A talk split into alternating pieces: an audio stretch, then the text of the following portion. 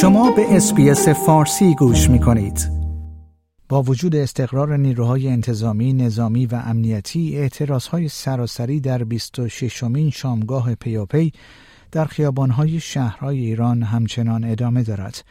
بر اساس اخبار از منابع گوناگون معترضان روز گذشته چهارشنبه دوازدهم اکتبر در شهرهای مختلف از جمله تهران، کرج، شیراز، سقز، بوکان، اراک، شاهین‌شهر، ساری، بوشهر، مشهد، اصفهان، قم، سوهانک، کرمان، دانشگاه گیلان رشت و مهاباد تجمعات اعتراضی برگزار کردند.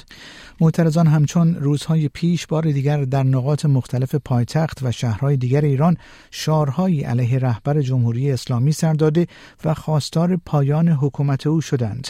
دولت ایران در تلاش برای جلوگیری از انتشار اخبار اعتراض ها امکان ارتباط اینترنتی را به شدت محدود کرده است. NetBlocks یک نهاد غیر دولتی ناظر جهانی اینترنت روز گذشته چهارشنبه دوازدهم اکتبر تایید کرد که اختلال گسترده‌ای در اینترنت ایران وجود دارد و این اتفاق احتمالا جریان آزاد اطلاعات را در بحبوحه اعتراضات سراسری در ایران محدودتر خواهد کرد.